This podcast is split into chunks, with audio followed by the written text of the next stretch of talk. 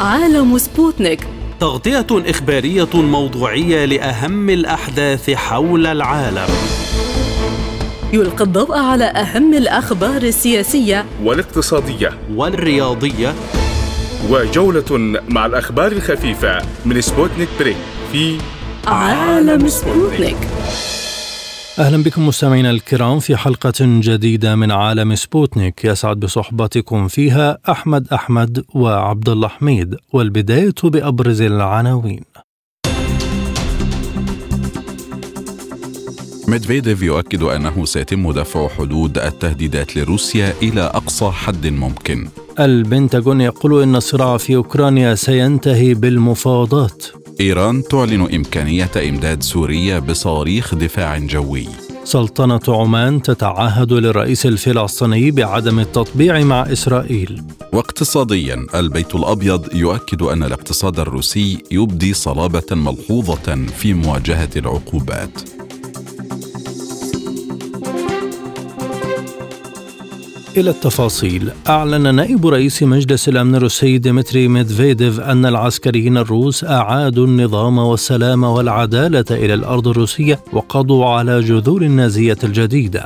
وكتب ميدفيديف على موقع تيليجرام بمناسبة مرور عام على بدء العملية العسكرية الخاصة في أوكرانيا أن النصر سوف يتحقق وسيتم استعادة الأراضي الروسية وأن موسكو ستحمي بشكل موثوق شعبها الذي عانى ما عانى خلال سنوات من الإبادة الجماعية والقصف. وأضاف ميدفيديف أن دوافع الأعداء الرئيسيين لروسيا واضحة وهي إضعاف روسيا قدر الإمكان وإزهاقها لفترة طويلة لذلك فهم غير مهتمين بإنهاء الصراع لكن عاجلا أم اجلا وفقا للقوانين التاريخية سيفعلون ذلك. وبعدها سيكون هناك اتفاق بطبيعة الحال من دون اتفاقية أساسية بشأن حدود حقيقية أو على ميثاق الشنكي جديد يضمن الأمن في أوروبا ولكن سيكون مجرد اتفاق. وأكد على ضرورة تحقيق جميع أهداف العملية العسكرية الخاصة ودفع حدود التهديدات لروسيا إلى أقصى حد ممكن حتى لو كانت هذه هي حدود بولندا وتدمير النازية الجديدة على الأرض حتى يجد العالم السلام الذي طال انتظاره. المزيد ينضم إلينا من دمشق الدكتور أسامة سماق خبير الشؤون الروسية. بعد التحية دكتور ما دلالات الإصرار الروسي على تحقيق أهداف العملية العسكرية ودفع التهديدات عن روسيا لأقصى حد ممكن؟ أول مؤشر أو أول دلالة ممكن أن تقيم من قبل أي محلل هي أن روسيا دخلت لتحقق هدف من هذه الحرب أو من العملية التي تسميها عملية خاصه. والهدف أنه إنهاء المناخ العدائي الذي كان يتشكل في في أوكرانيا على ضد روسيا وأوكرانيا هي تمثل الخاصرة الرخوة لروسيا.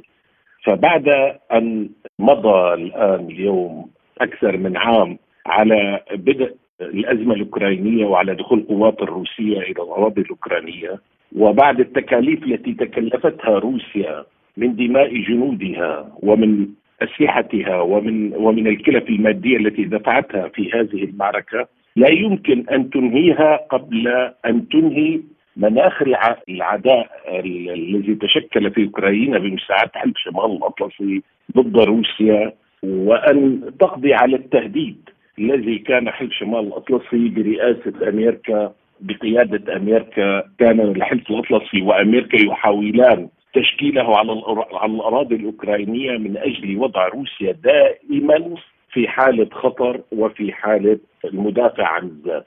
فما قاله ميدفيديف هو استكمالا أو استطرادا لما أعلنه الرئيس بوتين في خطابه الأخير منذ يومين أمام البرلمان الروسي بغرفتي مجلس الدوما ومجلس الاتحاد عندما قال ما دام حلف الناتو وأمريكا والغرب الجماعي مصرين على تزويد أوكرانيا بأسلحة متطورة وبأسلحة قد تكون بعيدة المدى فنحن مضطرون آسفين لإبعاد هذا الخطر إلى الحدود التي تعجز فيه هذه الأسلحة عن أن تشكل تهديدا للأراضي الروسية.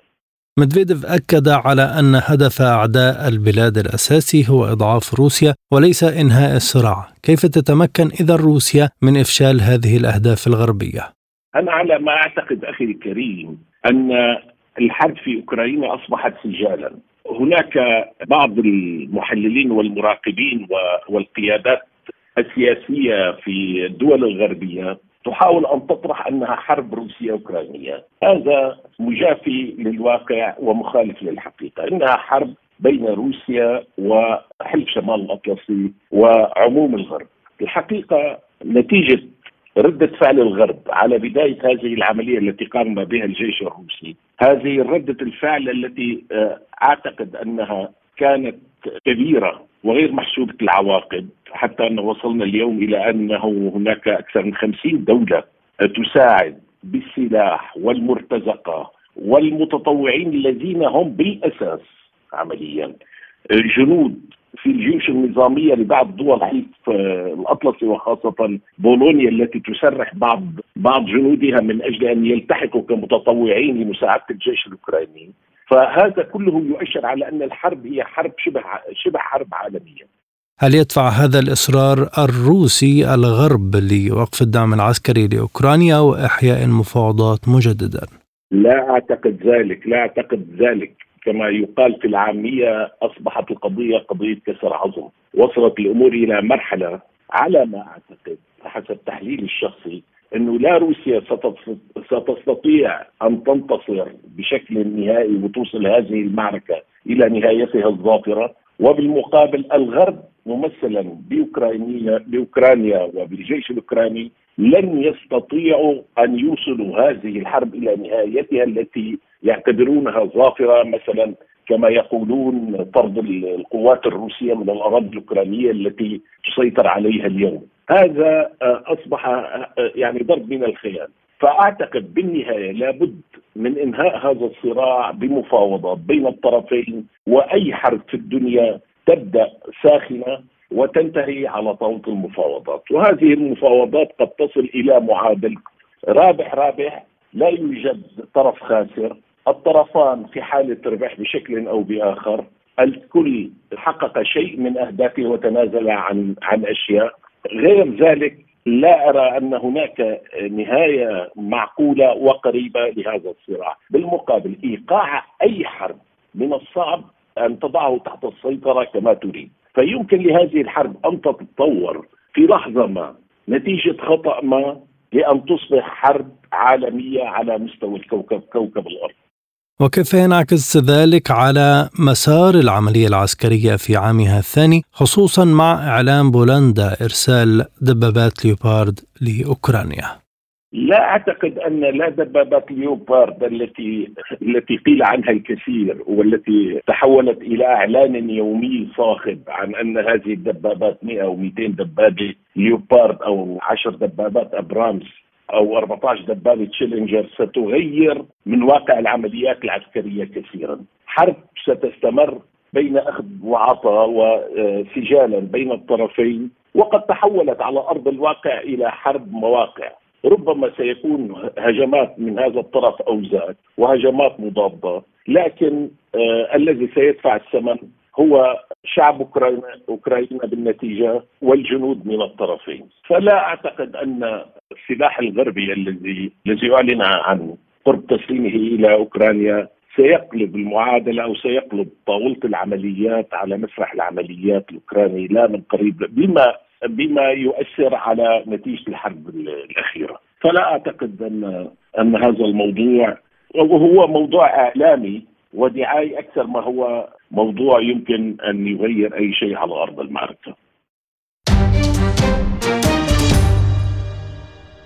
صرح وزير الدفاع الأمريكي لويد أوستن أن الصراع في أوكرانيا من المرجح أن ينتهي خلال المفاوضات وأضاف في مقابلة مع شبكة سي إن إن أن الولايات المتحدة رغم ذلك تعتزم مواصلة مساعدة كييف بينما تحاول روسيا السيطرة على أراضي الدولة على حد زعمه. إلى ذلك نقلت الشبكة الأمريكية عن مسؤول لم تكشف اسمه أن إدارة الرئيس بايدن من المتوقع أن تعلن عن ملياري دولار إضافية لدعم الدفاع الأوكراني. من جهته قال وزير الخارجية الأمريكي أنتوني بلينكن أن الولايات المتحدة لا تريد تصعيدا واسع النطاق للأزمة في أوكرانيا وتأخذ ذلك في الاعتبار عند التخطيط لتقديم المساعدة إلى كييف.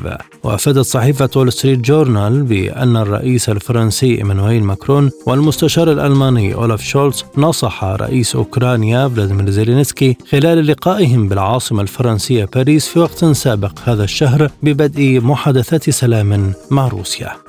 المزيد ينضم إلينا من القاهرة الباحث السياسي محمد نبيل. أهلا بك أستاذ محمد. كيف يمكن فهم هذا التناقض الأمريكي حول دعم أوكرانيا بالسلاح والحديث عن أن الصراع سينتهي بالتفاوض؟ في بداية الحرب آه، يعني الروسية الأوكرانية التي انطلقت 24 فبراير 2022 كان هناك اختلافات في الرؤى في الاتحاد الأوروبي بين الاتحاد الأوروبي والولايات المتحدة الأمريكية حول طبيعة السياسة المتبعة أو أدوات السياسة المتبعة تجاه الحرب الأوكرانية أو في السياسة المتبعة تجاه روسيا من قبل العقوبات والسلاح وما إلى ذلك. هناك بعدين في هذا الاتجاه، الاتجاه الأول أو البعد الأول هو سلاح العقوبات وهو كان هناك اختلاف في الرؤى بين الاتحاد الأوروبي طبعا والولايات المتحدة الأمريكية حول هذا البعد. أن الولايات المتحدة الأمريكية تريد فرض عقوبات على جميع المنتجات وجميع المداخل التي تدخل لروسيا أو جميع البضائع التي تدخل لروسيا وبالتالي الاتحاد الأوروبي من جانب آخر لا يريد فرض عقوبات على كافة المنتجات التي يعني تصدرها روسيا للاتحاد الأوروبي كمثلا للغاز وحدث هناك بعض يعني الاختلافات بين الاتحاد الأوروبي والولايات المتحدة الأمريكية في هذا الجانب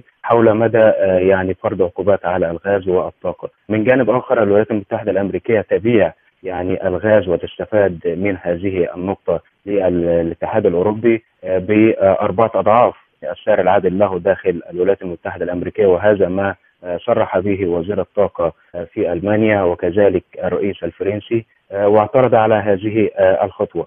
البعد الثاني وهو طبعا من الأبعاد التي يختلف عليها الطرفين أو الحلفاء في الاتحاد الأوروبي والولايات المتحدة الأمريكية نحو هذه الحرب وهو تسليح الجيش الأوكراني. رأينا في الفترة الأخيرة أن هناك خلافا يدور بين ألمانيا وكذلك الولايات المتحدة الأمريكية حول مدى تسليم أوكرانيا لدبابات ليوبارد اثنين والولايات المتحدة برامز دبابات برامز الأمريكية للجيش الأوكراني.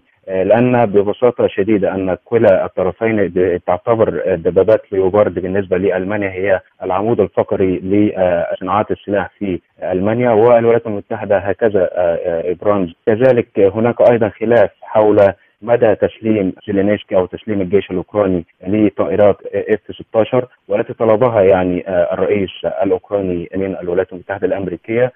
لكن فيما يخص الوضع الميداني وربطه بالتفاوض إلى ماذا يشير ذلك؟ كل ذلك البعدين التي اللذين ناقشتهما مع مع حضرتك، البعد الأول وهو سلاح العقوبات والبعد الآخر هو تسليح الجيش الأوكراني يضعنا في سيناريو وهو سيناريو عدم قدرة الاتحاد الأوروبي والولايات المتحدة الأمريكية على استمرار هذه الحرب لأن ببساطة شديدة أن هذا الاختلاف يؤدي في النهاية إلى عدم تناسق في الرؤى وعدم اتساق في السياسات المتبعة تجاه هذه الحرب، هذه الحالة تضعنا أيضا في سيناريو المفاوضات وهو يعني بحسب دراسة طرحتها مؤسسة راند البحثية في الولايات المتحدة الأمريكية وتوصلت في النهاية بأن أفضل طريقة لتقليل مخاطر التصعيد لخدمة الولايات المتحدة هي تجنب الصراع وأن بطبيعة الحال تكاليف حرب طويلة في أوكرانيا تفوق الفوائد المحتمله لمثل هذه الحرب بالنسبة للولايات المتحدة الأمريكية، وهذا طبعا ما صرح به الدبلوماسي الكبير هنري كيسنجر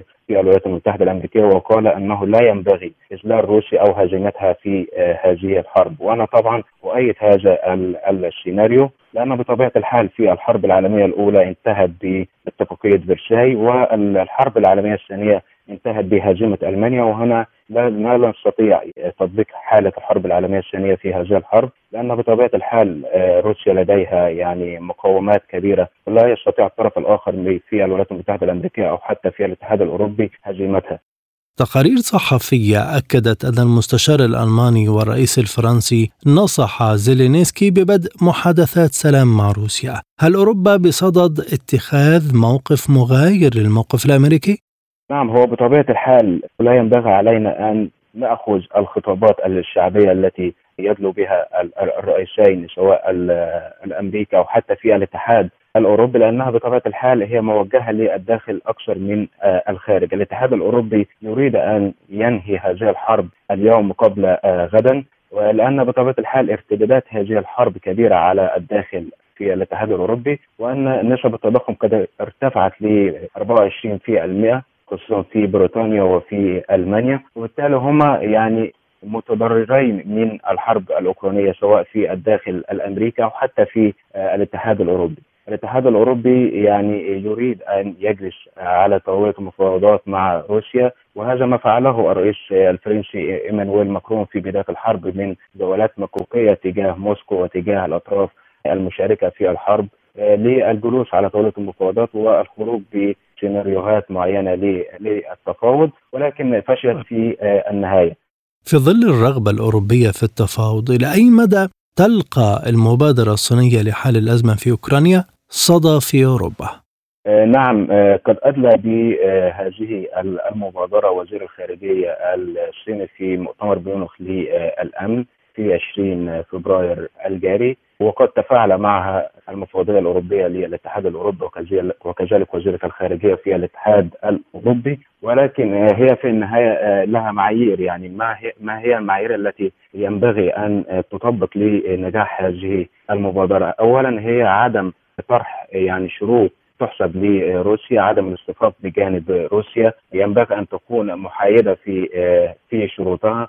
من بينها أن تكون آه، هذه المبادرة تحمل الشروط الأوكرانية من جانب وكذلك الشروط الروسية من جانب آخر. ينبغي أيضا أن تتضمن المطالب الروسية حول وجود الناتو في شرق أوروبا وكذلك آه، الاتحاد الأوروبي. ينبغي أيضا أن يكون له آه، مطالب في هذه المبادرة. ولكن حتى الآن حسب الشروط المتداولة في وسائل الإعلام أن هذه يعني المطالب أو هذه المعايير في هذه المبادرة هي فلسفية ولكن لا تتضمن المعايير الرسمية لإنهاء هذا النزاع أو إنهاء هذه الحرب وفقا للشروط الروسية وشروط الاتحاد الأوروبي والولايات المتحدة الأمريكية. الروسية الأوكرانية تبحث عن مبادرة لحل هذه الأزمة وبالتالي حتى الآن تبقى المبادرة الصينية هي محل نقاش ومحل جدال للخروج من هذه الحرب. أعلن التلفزيون الرسمي الإيراني إمكانية بيع إيران معدات وأنظمة صواريخ دفاع جوي إلى سوريا. أوضح التلفزيون الإيراني أن إمداد سوريا بصواريخ أرض جو ربما يحدث في إطار مساعدتها لتعزيز الدفاعات الجوية في مواجهة الضربات الجوية الإسرائيلية المتكررة. أضافت أن سوريا بحاجة إلى إعادة بناء شبكة دفاعها الجوي وأنها تطلب قنابل دقيقة لطائراتها المقاتلة. وتابع التلفزيون الإيراني أنه من المرجح كذلك إمداد إيران لسوريا بالرادارات والصواريخ الدفاعية مثل نظام 15 خرداد مشيرا إلى أنه لا يتم الإعلان إلا عن أجزاء فقط من اتفاقية دفاعية جرى توقيعها في الآونة الأخيرة مع سوريا. للمزيد من المتابعة ينضم إلينا من طهران السيد صالح القزويني الكاتب والمحلل السياسي. سيدي بعد التحية بداية ما هدف إيران من هذه الخطوة وما أهمية التوقيت؟ بسم الله الرحمن الرحيم. تحية لك ولكل المستمعين الكرام. يعني لا شك أنه العالم برمته يشهد مدى الاعتداءات والانتهاكات الجوية الإسرائيلية ضد سوريا ضد سيادة سوريا. بشكل عام هذه الانتهاكات انتهاكات غير شرعية غير قانونية. وإن كانت آه، إسرائيل لبست وغلفت آه، هذه الانتهاكات بأنها ترفض آه، وجود القوات الإيرانية أو وجود الإيراني على الأراضي السورية. ولكن كافة المعلومات تؤكد إن المستهدف ليس القوات الإيرانية وليست آه، وليس الوجود الإيراني. إسرائيل تعلم جيدا وتدرك إنه مجرد أنها إذا تعرضت للقوات الإيرانية في سوريا فإنها ستواجه آه، ردا عنيفا من قبل إيران. لذلك آه، تبرر إسرائيل انتهاكها للسيادة السورية بالوجود الإيراني وهذا غير صحيح إنها تعودت على انتهاك سيادة الدول وإثارة المشاكل وارتكاب الجرائم في هذه الدولة أو تلك الدولة. لذلك آه، كان لزاما على سوريا على الحكومة السورية وعلى الذين آه، يتحالفون مع سوريا وضع حد آه، لهذه الانتهاكات. وضع حد لهذه الجرائم التي تمارسها إسرائيل ضد سوريا. ولكن كما نرى أنه منذ فترة طويلة وعلى الرغم من أن روسيا حرب حذرت إسرائيل بعدم تكرار مثل هذه الانتهاكات ولكن رأينا أن إسرائيل لا يمنعها أي شيء سوى القوة. إذا واجهت إسرائيل قوة إذا واجهت ردا عنيفا ربما يطال الاراضي الكيان وعمق الكيان أعتقد أنها ستتوقف عند حدها كما فعل حزب الله، حزب الله عندما طال العمق الإسرائيلي وكذلك المقاومة الفلسطينية عندما طالت العمق الإسرائيلي بالصواريخ. عند ذلك توقفت إسرائيل عن مهاجمة حزب الله ولبنان وكذلك الحال مهاجمة غزة. أعتقد إنه يعني لن لو لم تواجه إسرائيل الرد الكافي العنيف سواء من قبل سوريا أو من قبل حلفاء سوريا أعتقد إنها تتمادى ستتطاول وتمارس وتستمر على انتهاك الأراضي والسيادة السورية.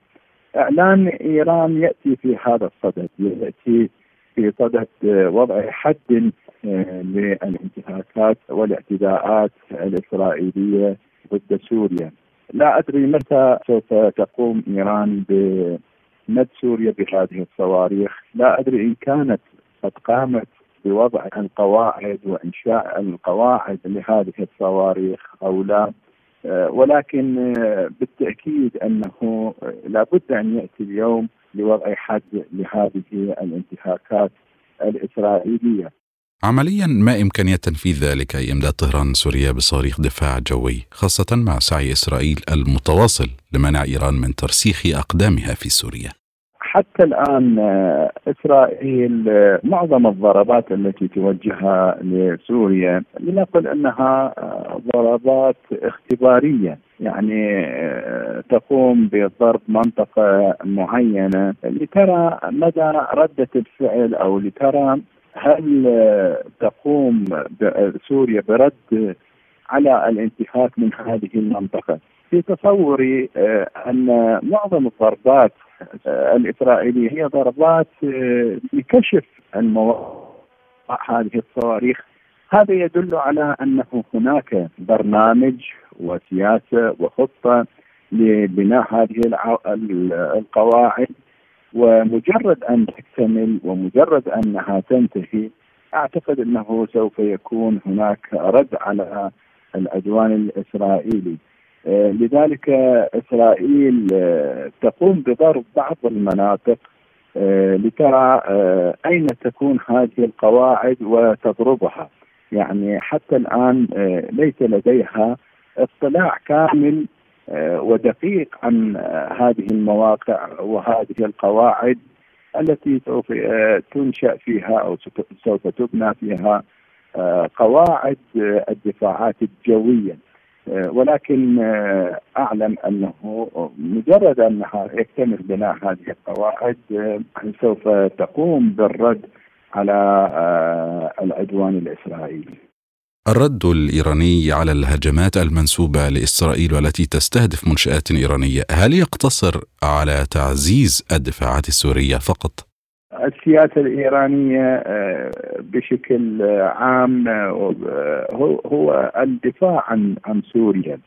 يعني آه، لولا الانتهاكات الإسرائيلية لولا العدوان العالمي على على سوريا ولولا الدعم الذي حظيت به الجماعات الإرهابية في سوريا لما أساسا تدخلت إيران في سوريا. لما كان هناك وجود عسكري إيراني في سوريا. اذا آه، الوجود الإيراني في سوريا هو وجود للدفاع عن السيادة السورية للدفاع عن آه، النظام الشرعي آه، في سوريا.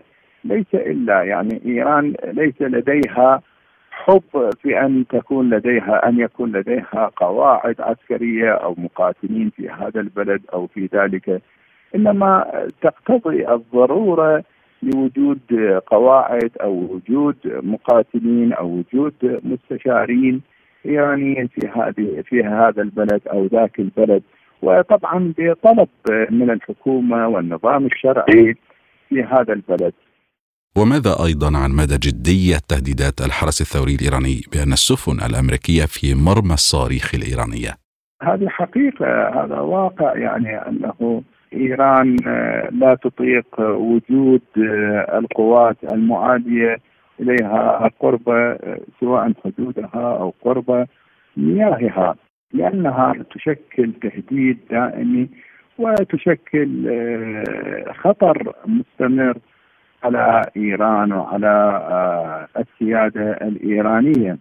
آه، إيران أثبتت وبرهنت آه، في العديد من المرات أنها لا تطيق أي انتهاك لسيادتها مجرد أنه تدخل القوات المعادية إلى المياه الإيرانية أو إلى الأراضي الإيرانية فإنها تواجه برد عنيف وهذا هذه قضية من القضايا من الخطوط الحمراء التي لن تتنازل عنها إيران بتاتا. يعني إيران ربما تتنازل عن بعض القضايا السياسية ربما يعني تبدي مرونة في بعض القضايا ولكن في قضية سيادتها وأمنها القومي إيران ليست لديها أي مجاملة في هذه القضية. حتى لو صدرت من آه، بعض الدول التي لا تعتبر إيران معادية، بالتالي آه، هذه القضية قضية أمن قومي، قضية سيادة، إيران آه، تعتبر القوات الأمريكية في المنطقة قوات معتدية، قوات عدو.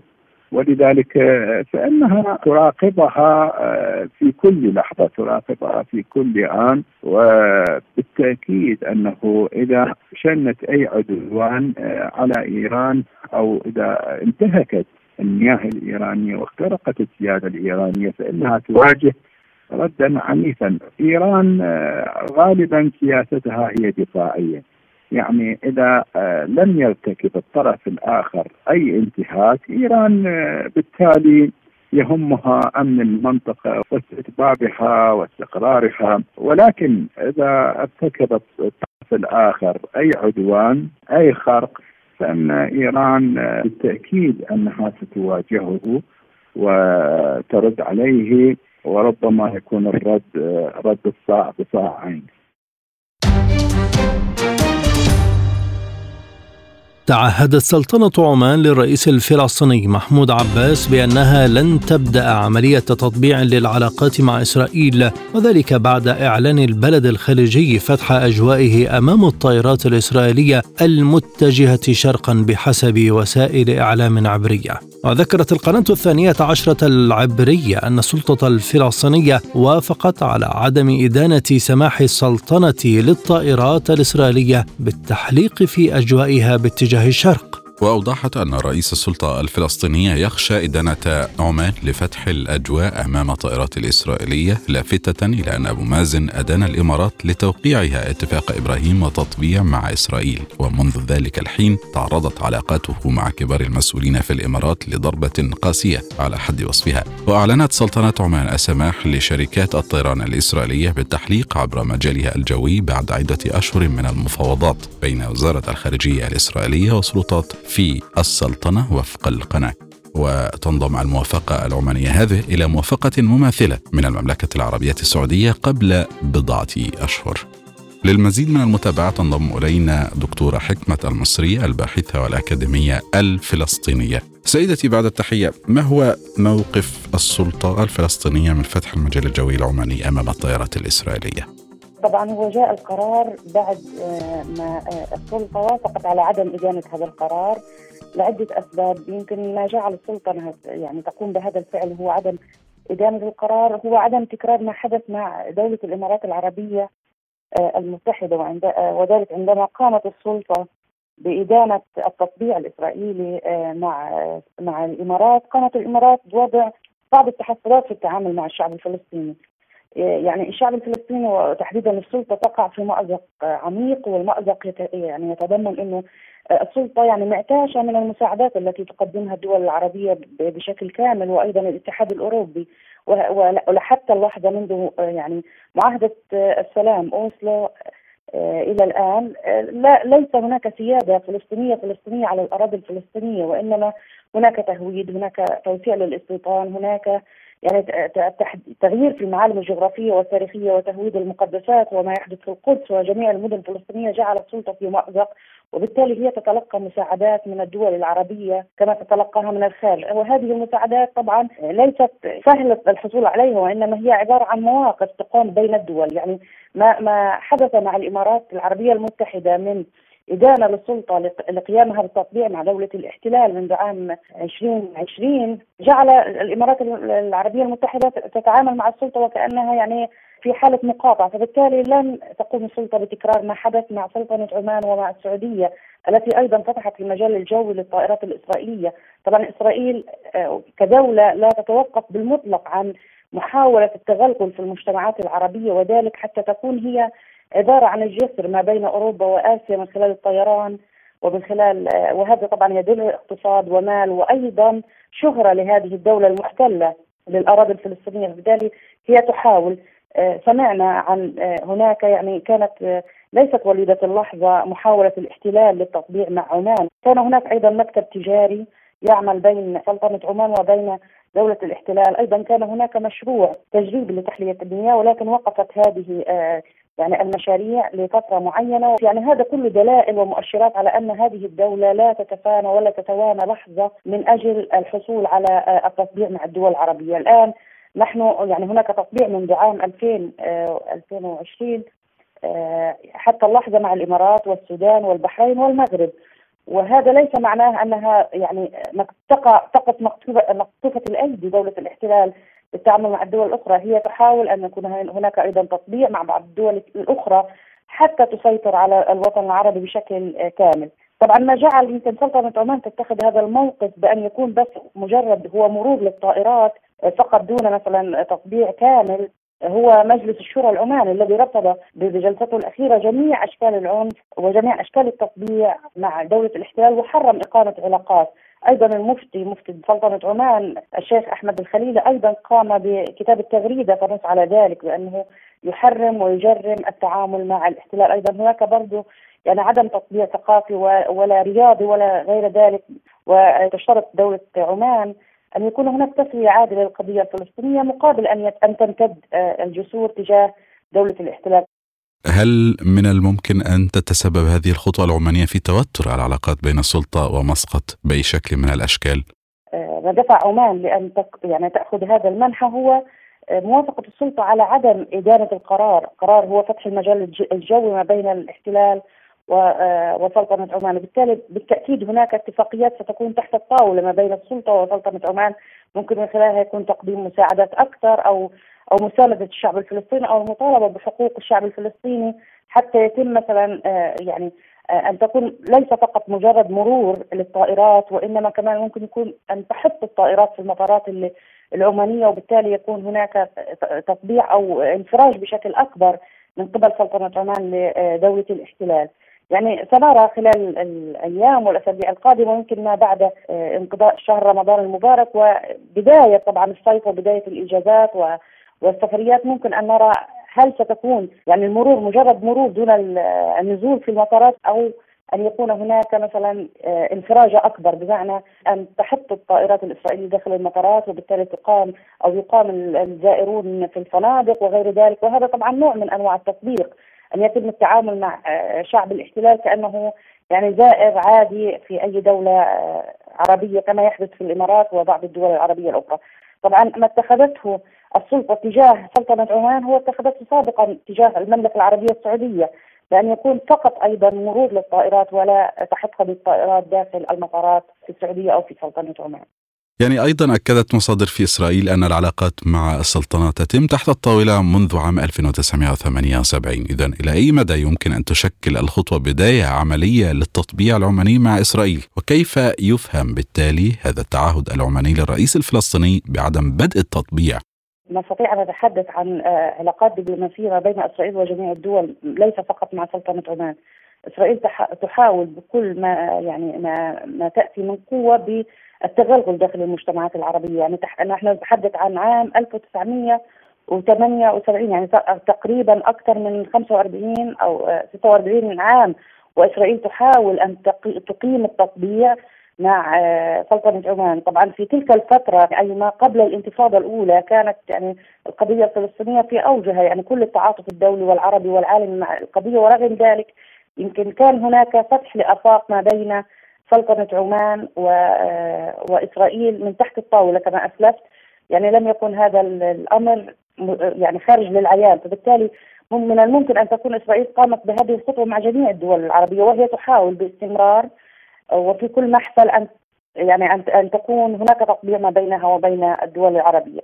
وفي ظل التحولات الجارية في المنطقة والعالم ولعبة السياسة والاقتصاد والتوازنات هنا وهناك هل ما زالت ورقة التطبيع ذات فعالية بالنسبة للقضية الفلسطينية؟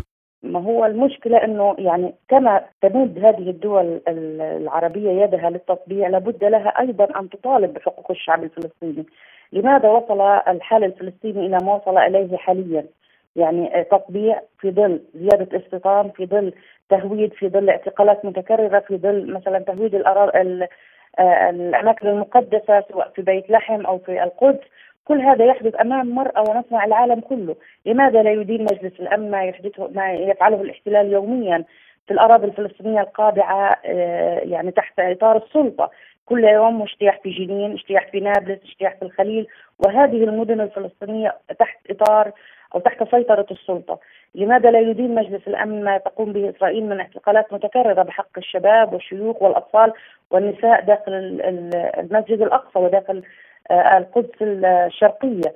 كل هذا يراه العالم ولكن عدم إدانة مجلس الأمن لما يحدث وبالتالي وقوف الدول العربية كموقف آه، يعني لا يلبي احتياجات الشعب الفلسطيني يؤدي إلى تدهور الوضع الفلسطيني بشكل أكبر وفي المقابل إسرائيل تسيطر بشكل أكبر في ظل يعني فتح الأيدي لها من قبل بعض الدول العربية التي تقوم بالتطبيع أو تقوم بفتح علاقات من تحت الطاولة أو تقوم بموضوع اتفاقيات يمكن نحن لا نعلم عنها وإنما ممكن أن تخرج إلى النور خلال الأشهر أو السنوات القادمة، فبالتالي في ظل عدم وجود دعم لهذه القضية ودعم لهذا الشعب القابع تحت الاحتلال سيكون الأمر يعني في اسوء حالاته طبعا للشعب الفلسطيني خلال السنوات القادمة. الآن إلى جولة من الأخبار حول العالم. قالت رئيسة الجالية الأوكرانية في شبه جزيرة القرم إن محاولة الرئيس الأوكراني فلاديمير زيلينسكي الاستيلاء على شبه الجزيرة ستتحول إلى حرب عالمية ثالثة. كما أشارت إلى أن الرئيس الأوكراني يقرأ مثل هذه التصريحات على أنها تعويذة محفوظة. وقالت رئيسة الجالية الأوكرانية في القرم لوكالة سبوتنيك إن السادة الغربيين شجعوا كثيرا على إنجاز مآثر عظيمة لكنهم نسوا أنهم إذا كانت هناك محاولة لغزو عسكري لشبه جزيرة القرم ستكون بالتأكيد حربا عالمية ثالثة. حذرت وزارة الخارجية الروسية الولايات المتحدة وحلف الشمال الأطلسي وأوكرانيا من أي خطوات غير محسوبة في ظل التواجد المكثف للقوات والمعدات الأوكرانية قرب حدود جمهورية بريدنيستروفيه المولدوفية وأضافت في بيان أن موسكو تؤيد باستمرار حل أي قضية من خلال الوسائل السياسية الدبلوماسية لكن شددت في الوقت ذاته على أنه لا ينبغي أن يشك أحد في أن القوات المسلحة الروسية سترد بشكل مناسب على استفزازات نظام كييف إن وجدت.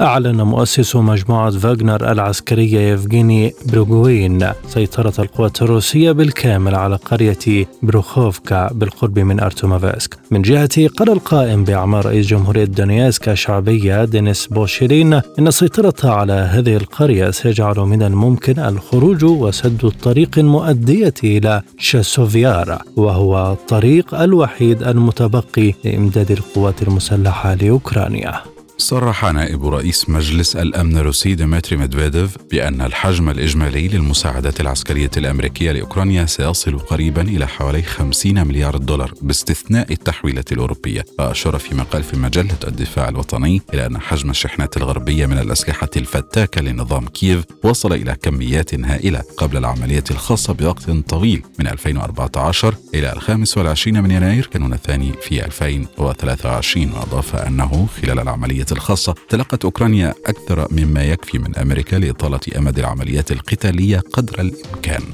أعربت وزارة الخارجية الإيرانية عن ثقتها بأنه في المستقبل القريب سيتم استئناف العلاقات السياسية بين تركيا وسوريا بعد توتر العلاقات بينهما منذ سنوات. وصرح المتحدث باسم الخارجية الإيرانية ناصر كنعاني لوكالة سبوتنيك بأن الاتصالات والمشاورات الدبلوماسية بين كبار دبلوماسي إيران وروسيا وسوريا وتركيا تتواصل بشأن اللقاءات الدورية بين الدول الأربعة بشكل جدي. كشف تقرير إسرائيلي أن المغرب يدرس شراء راجمات صواريخ لوس من تل أبيب. وقال موقع i24news.tv الإسرائيلي إن قدرات راجمات الصواريخ المذكورة التي تنتجها شركة أنظمة البيت تصل إلى مسافة 300 كيلومتر. ولفت إلى أن اقتناء الراجمات من قبل القوات المغربية سيزيد قدراتها الدفاعية عبر سلاح مدفعي التابع للقوات المسلحة الملكية المغربية.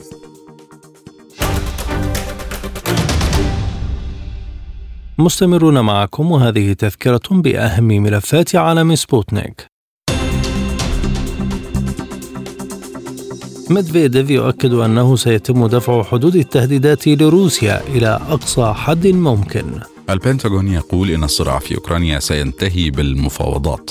إيران تعلن إمكانية إمداد سوريا بصواريخ دفاع جوية سلطنة عمان تتعهد للرئيس الفلسطيني بعدم التطبيع مع إسرائيل. اقتصاديا البيت الأبيض يؤكد أن الاقتصاد الروسي يبدي صلابة ملحوظة في مواجهة العقوبات.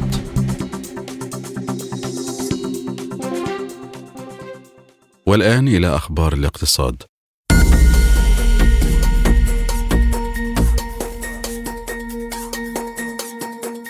اعترف منسق الاتصالات الاستراتيجية بمجلس الأمن القومي الأمريكي جون كيربي بأن الاقتصاد الروسي يبدي صلابة ملحوظة في مواجهة العقوبات. أضاف خلال مؤتمر صحفي أن العقوبات المفروضة على روسيا قد تستغرق بعض الوقت لإحداث تأثيرها المنشود. إلى ذلك ذكرت وكالة بلومبرغ الأمريكية أن العقوبات التي ينظر إليها في الولايات المتحدة على أنها تعادل سلاحا نوويا لم توجه الضربة المرجوة للاقتصاد الروسي ما أثار تساؤلات حول فعالية هذه الأداة ككل. ولفتت إلى أن الاقتصاد الروسي تقلص كثيرا عن التوقعات ومن المتوقع أن ينتقل إلى النمو في عام 2023 وأضافت أن روسيا قد فقدت أسواقا وموردين مهمين للسلع الأساسية لكنها وجدت أيضا أسواقا جديدة بما في ذلك تعزيز التجارة مع الصين الأمر الذي يشير إلى المخاطر الكبيرة لاستراتيجية الصدمة والرعب الأمريكية. المزيد ينضم إلينا من موسكو دكتور ليونيد سيوكيانين الخبير الاقتصادي الروسي أهلا بك دكتور كيف نجح الاقتصاد الروسي في الصمود أمام العقوبات الغربية؟ بالاعتماد على الإمكانيات الاقتصادية والسياسية الروسية وبالاعتماد على احتياطي الضخم جدا بالعملة الصعبة وبالذهب وبالاعتماد على تغيير اتجاهات تصدير البترول الروسي والغاز الطبيعي الروسي إلى الاتجاهات الأخرى غير الدول الأوروبية. على حساب عدم الانضمام العديد من الدول العالمية في آسيا وفي أفريقيا إلى مجموعات العقوبات المفروضة على روسيا. المجمل هذه العوامل طبعا مكنت روسيا من الصمود من الاستقرار من القيام بالمشاريع الاقتصادية بدون أي الخسائر الكبيرة وما هي التصورات المستقبلية للاقتصاد الروسي حال استمرت الأزمة الأوكرانية؟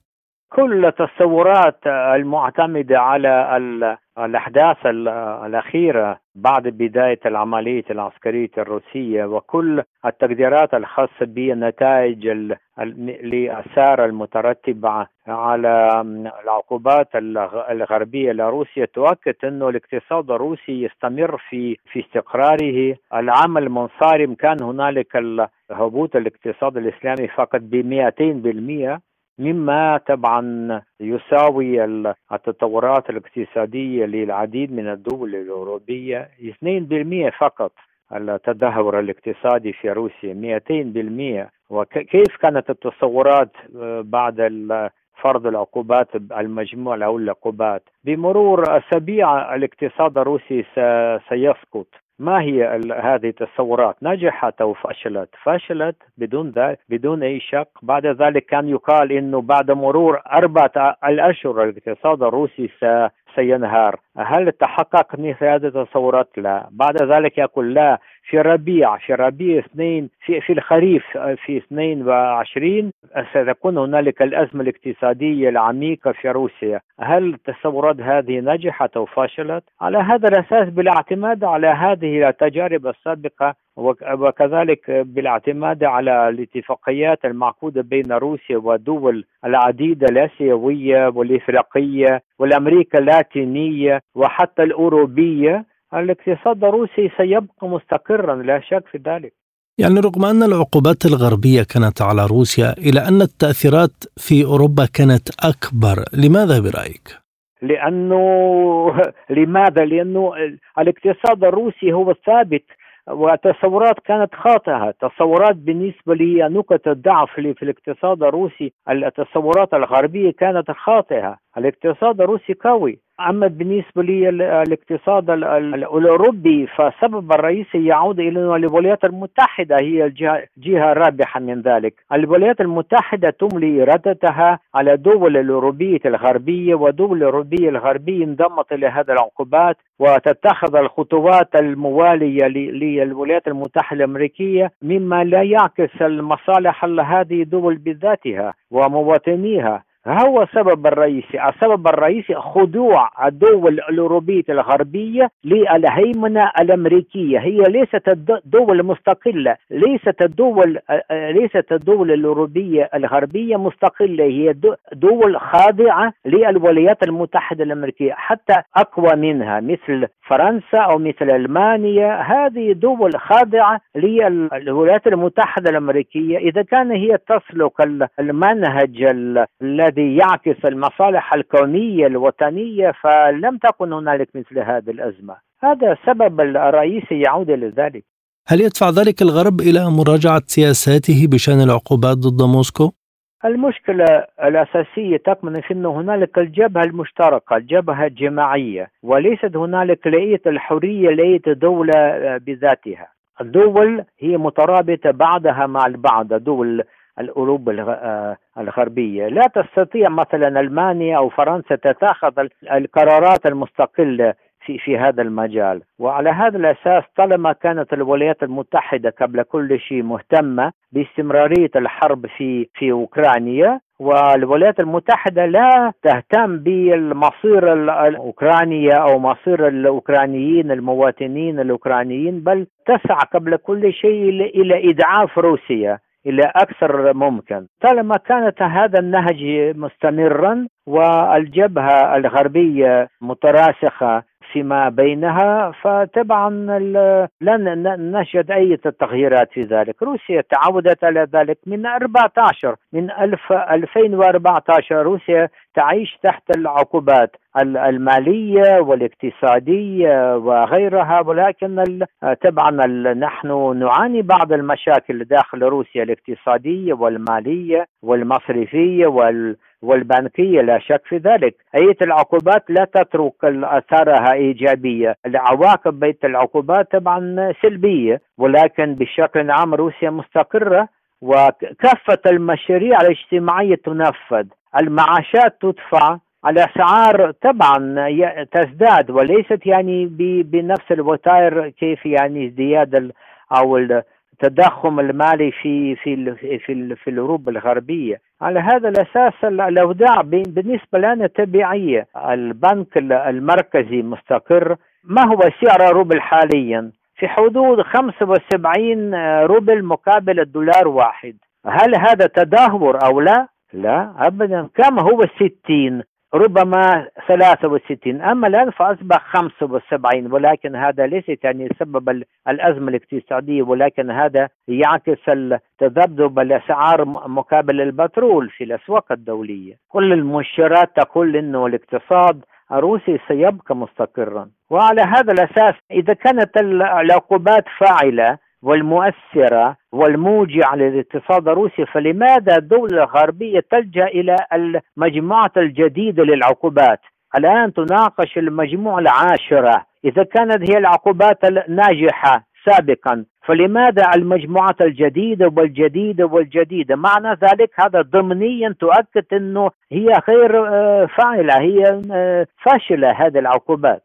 لا لا لا لا تحقق الأهداف المعلن لهذه العقوبات اقتصاديا ولا سياسيا هذا هو يعني الأمر الأمر يعني يعود إلى إلى الدول الغربية، روسيا لا تطلب شيئا ما من الغرب، إذا تبادر الغرب بهذه العقوبات فخليه يعني يستمر في هذا النهج كما هو يشاء. هذا ليست يعني قضية روسيا، قضية روسيا هي تحل مشاكلها بالاعتماد على الذات.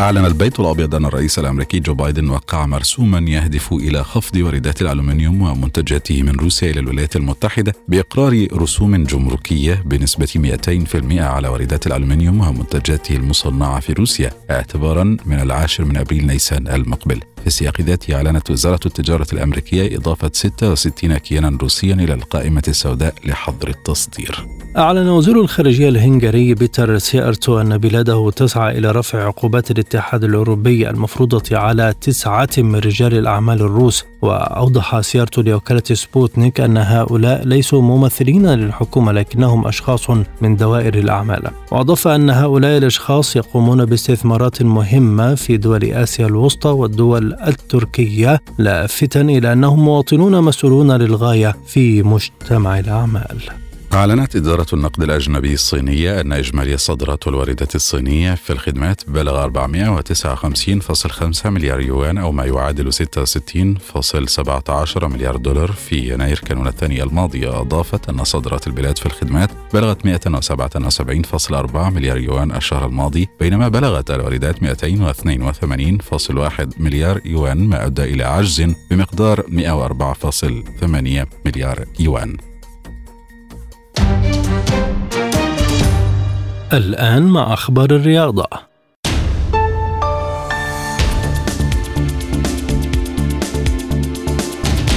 كشفت تقارير إسبانية أن النجم المصري محمد صلاح مستاء من الوضع الحالي لليفربول مشيرة إلى أنه يشعر بالندم لأنه لم يغادر في الميركاتو الصيفي الماضي. وذكرت تقارير صحفية أن صلاح يبحث عن تحد جديد في مسيرته وفكر في بدء مغامرة في مسابقة أخرى لكن في النهاية أقنعه يورجن كلوب بالبقاء مع الريدز وكشفت الصحيفة أن صلاح تواصل مع خوان لابورتا رئيس نادي برشلونة الإسباني وأكد استعداده لخفض راتبه بشكل كبير في سبيل اللعب في صفوف البارسا.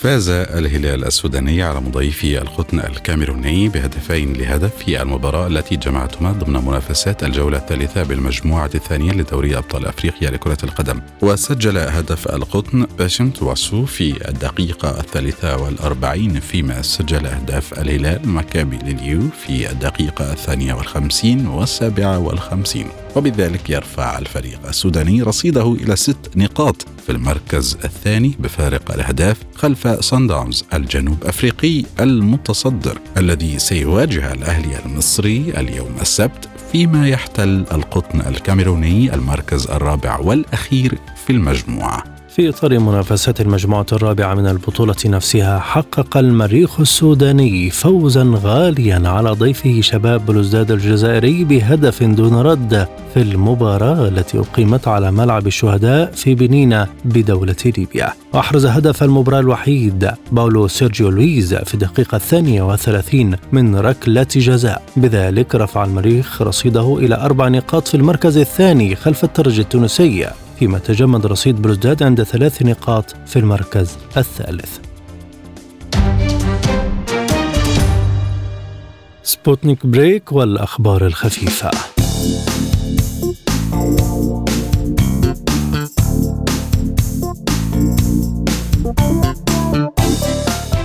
أعلنت دار المزادات العالمية هيريتج عن بيع جواز سفر الرئيس المصري الراحل أنور السادات في مزاد مقابل أكثر من 47 ألف دولار. وأورد موقع المزادات تفاصيل عملية بيع جواز سفر السادات حيث أوضح أن السادات استخدم هذا الجواز خلال الفترة ما بين 1974 و 1981 وجاء جواز سفر أنور السادات تحت رقم 4726 في قائمة معروضات الموقع وأظهرت الصور المعروضة أنه كان مكتوبا باللغتين العربية والفرنسية ويحمل رقم واحد وتم بيعه مقابل 47500 دولار.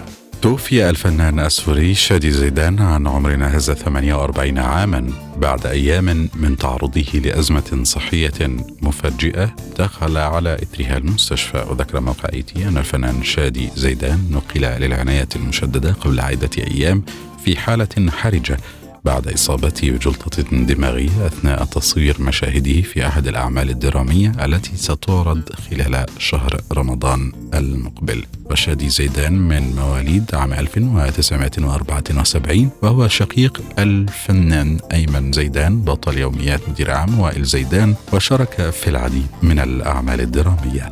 أعلنت مدينة فرانكفورت الألمانية إلغاء حفل المطرب البريطاني الشهير روجر ووترز بسبب ما وصفته بأنه استمرار سلوكه المناهض لإسرائيل.